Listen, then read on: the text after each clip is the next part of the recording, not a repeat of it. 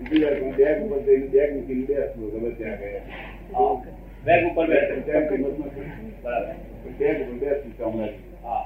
એટલે બેગ બેસવા તરીકે કામ લાગે હા.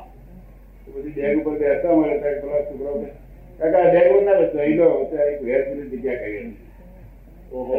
હા. છોકરાઓ હા. મારા લાગી જતા હા. એટલે મેં છોકરાને કહ્યું મને ના આટલી બધી ભીડમાં તમને સ્થિર ધ્યાન પડે છે આ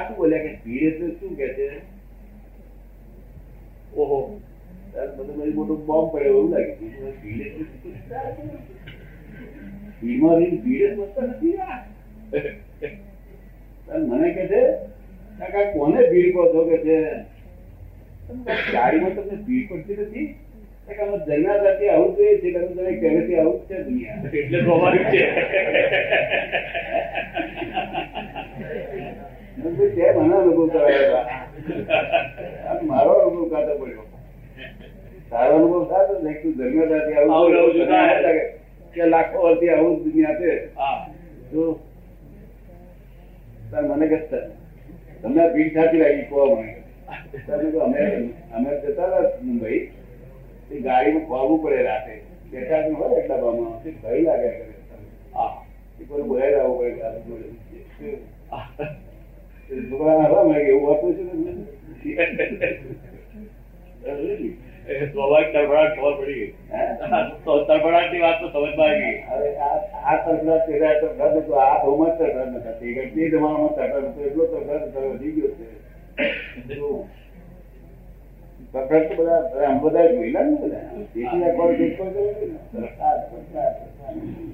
જ્યારે બીજા કાળમાં નતો હતો. તો શાંતિ ઉપાધિ તો ખરી. આદિ ગાંધી ઉપાધિ તો ખરી. પણ તાપ કહેવાય ધૈર્ય તાપ તો ખરા તો ઉપર તરફડા હા બધા જોયેલો છે. રાંધેશ્વર તરફડા જોયેલો? બધા આવો તો.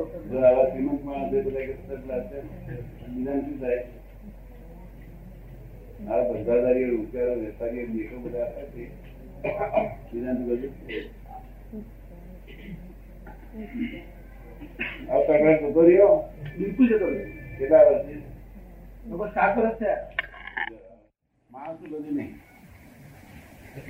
પોતાની સંપૂર્ણ ભૂલો જોતો એ તો આપણે જ્ઞાન આપીએ છીએ ત્યારે પ્રકાશ. જ્ઞાન આપીએ ને એટલે જાગૃતિ માં દેખાય છે?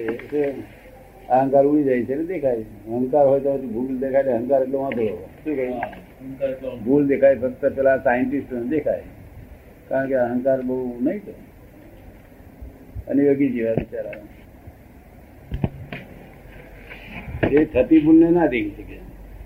ચાલુ ભૂલ ના દેખી ના શકે. આપણે કહીએ તારે કે આ તારી પાસે ભૂલ થઈ તારે સમજે.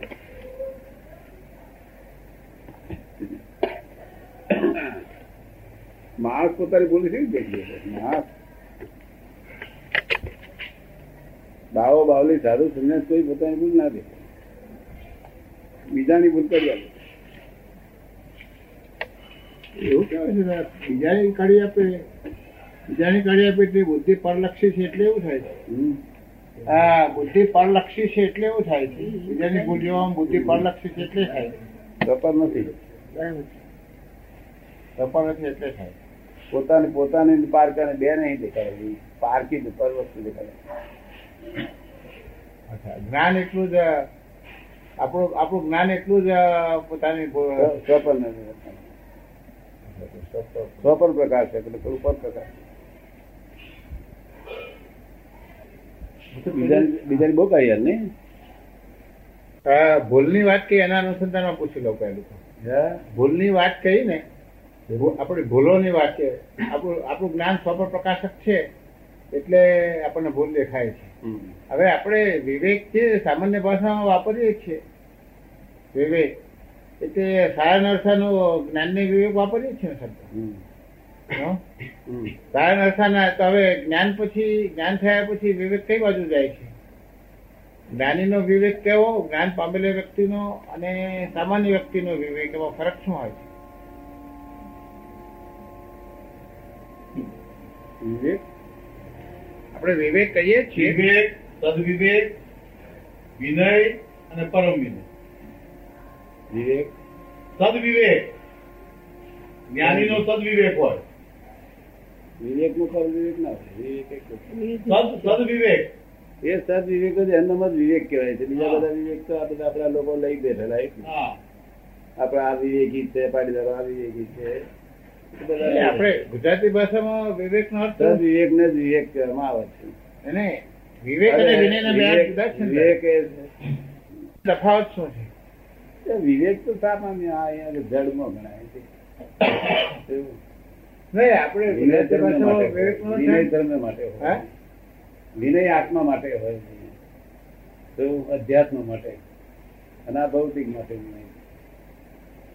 એ તમે તમે એ કે આપણે ગુજરાતી ભાષામાં વિવેક વિનયને બે અર્થ કરે છે.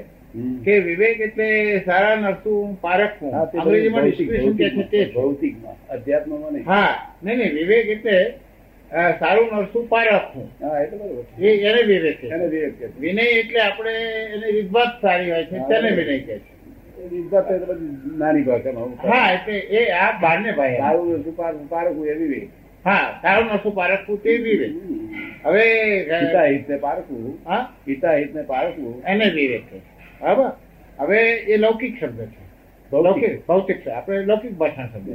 એ જ્ઞાનીનો વિવેક કેવો હોય? વિનય. જ્ઞાનીનો વિનય વિનય એ તે અધ્યાત્મમાં લઈ જાય. શું હા. એટલે પણ એ જ્ઞાનીનો એટલે જ્ઞાન પામેલાનો અથવા જ્ઞાનીનો વિનય કહીએ વિનયનું એક્ઝેક્ટનેસ ત્યાં બતાવે. જ્ઞાનીનો આ જ્ઞાન પામેલાનો વિનય એનું જે એક્ઝેક્ટનેસ કરી આપો વિનય એટલે આમ સારી રીતે વિનય એટલે સારી રીતે બોલાવે ચલાવે એને આપણે વિનયમાં મૂકીએ છીએ ને સામાન્ય ભૌતિક વિનયમાં. હવે જ્ઞાનીનો વિનય કે- જ્ઞાનીનો વિનય કેવો શું. જ્ઞાનીનો વિનય શું વસ્તુ છે જ્ઞાનીનો વિનય નય એટલે પ્રમાણ. હે? નય એટલે પ્રમાણ હા નહીં એટલે પ્રમાણ. પ્રમાણ અને વિનય એટલે વિશેષ પ્રમાણથી લેતું હા. તો હા. આ પ્રમાણ કયું છે? બે બે પ્રકારના નહીં. એક વ્યવહાર નહીં. હા. બરાબર. વ્યવહાર નહીં વ્યવહારનું પ્રમાણ આપે. નિશ્ચય નહીં આત્માનું પ્રમાણ આપે. એને વિનય કે છે. વિનય.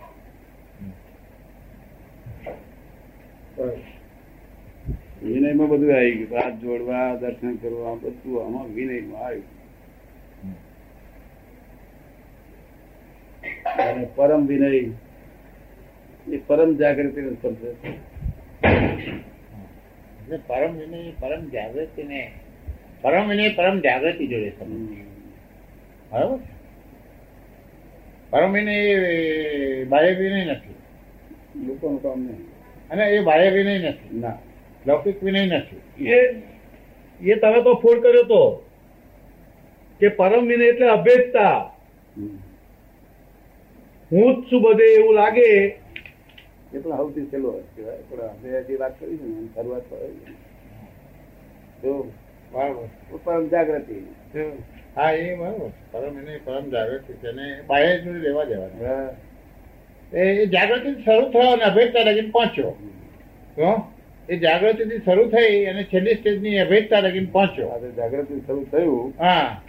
ત્યાં આગળ ઓમ ને પોઈન્ટ વચ્ચે પોતાની જાગૃતિ રાખવાની છે. ઓમનું પરિણામ થઈ જાય પરમનું હોમ ના થઈ જાય એવું જાગૃતિ રાખવાની. હા. એને જ તમે પરમ. એને પરમ બિગિનિંગ ક્યાંથી શરૂ થાય. અને એન્ડ એનો એન્ડ આવે છે કે સર્વત્ર સર્વ આત્માઓમાં અભેદતા પ્રાપ્ત થાય તો એનો end એની આવે. પર અભિપ્તા છે. હા? એનું ફળ અભેદતા. હું જ છું બધે હું જ છું. આ તુહી દુહી કરતા નહીં ભગવત ગાતા હતા. હા. તુહી તુહી એટલે ઘરે શું કરું? લાભ થયો તે હું તું તો છીએ જુદા છીએ બસ શું તુહી તુહી ગાગા કરે છે ભગવત મોટા મનમાં એમ માનતો તુહી થઈ ગયું એટલે આવી ગયું બધું. એ તો એક કુવો ને તું બે જુદા. બરાબર. તુહી તુહી તુહી. હું હી બોલ હું જ છું બધે. આપણે બોલાવ્યા હતા મેં મેં હું જ છું બોલો. એટલે શુદ્ધ આત્મા કેવું છું જે લોકોના કોઈ હું નહીં બોલેલા દુનિયામાં જન્મી નથી કારણ હું બોલનારા તો હું શું થતા રહે? એ લખવા કહેવાય ના રહે. શું થયું? હું બધી બોલી શકે એવા હતા? તે લખવાય રહ્યા ને કહેવાય ના રહ્યા હારા મોક્ષ. એને એ માણસને જે પરમ ચૈતન્ય અનુભૂતિ થાય એટલે મસ્તીમત આવી જાય ને માણસ. પરમ ચૈતન્ય સંપૂર્ણ અનુભૂતિ થાય એમ એની એક મસ્તીમાં તો રહે જ બહુ મસ્તી. પણ અમે એ મસ્તીને પ્રમાદ કહીએ છીએ. શું કહ્યું? પ્રમાણ મોક્ષે જતા જવાના માટે પ્રયત્ન આગળ ના કર્યો. મસ્તી મજા પાય માની. મસ્તી અમને ક્ષણ વાર અમને કહેલી નહીં કોઈ જોડે જ્ઞાન થયા પેલા મસ્તી રહેતી હતી. મસ્તી એમને. એ પરમ જાગૃતિ? એ તમે જે સંપૂર્ણ સમાધિની જાગૃતિ કહો છો તે તમે જે કહો છો સંપૂર્ણ સમાધિ જાગૃતિ એ વસ્તુ આખી જુદી છે. લગી આ રીતે કોઈ ડિફાઇન કરી નથી. ના પણ મસ્તી એ શું છે તમને સમજી જાઓ ને? અમે કહીએ કે મસ્તી બધા ઉત્પન્ન થઈ નથી. ના હોય.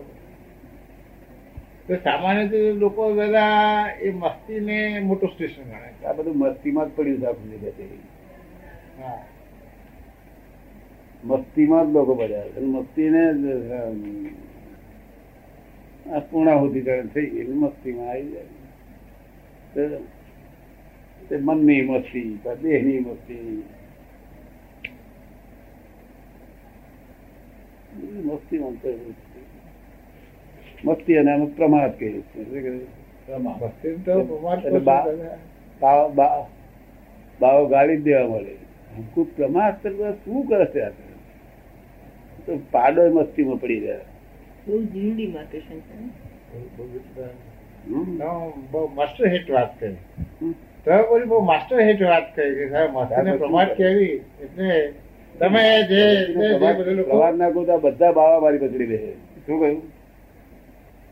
આમાં આહિસ્તા આયા નહીં છે મસ્તી મસ્તીમાં કહ્યું?